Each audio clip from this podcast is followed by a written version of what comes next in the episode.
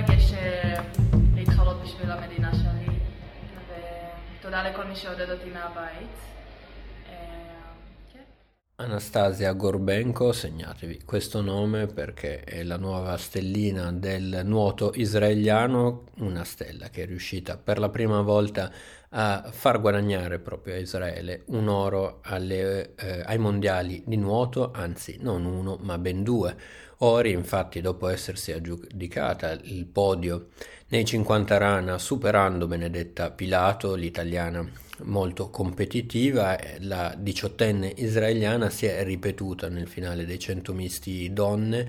con un ottimo tempo 57-80, un ottimo personale, anzi ha migliorato, questo è proprio il suo record personale, per cui la Gorbenko è riuscita, tra l'altro mantenendo quasi sempre la testa della gara, a sbaragliare le avversarie e a salire nuovamente sul podio, vincere dunque il secondo oro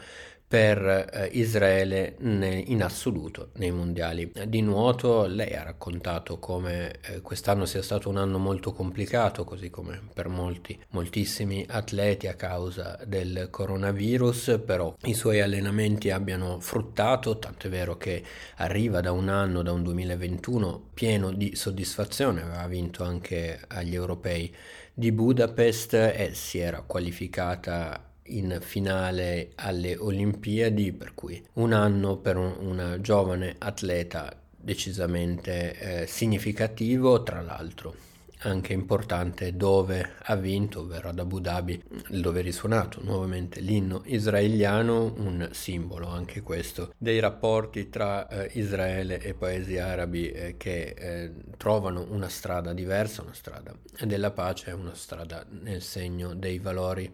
dello sport, quindi un grande Masal Tov a, a Lagorbenko che ha raccontato appunto come il suo primo pensiero sia quello di eh, divertirsi in vasca e di migliorarsi costantemente, ce la sta eh, facendo eh, con, e sono i risultati che parlano, per cui vedremo se Lagorbenko riuscirà a mantenere questo livello e a migliorarsi ancora e a garantire a Israele nuove medaglie. Io vi ringrazio per l'attenzione e vi do appuntamento ai prossimi approfondimenti a cura della redazione di Pagine Ebraiche.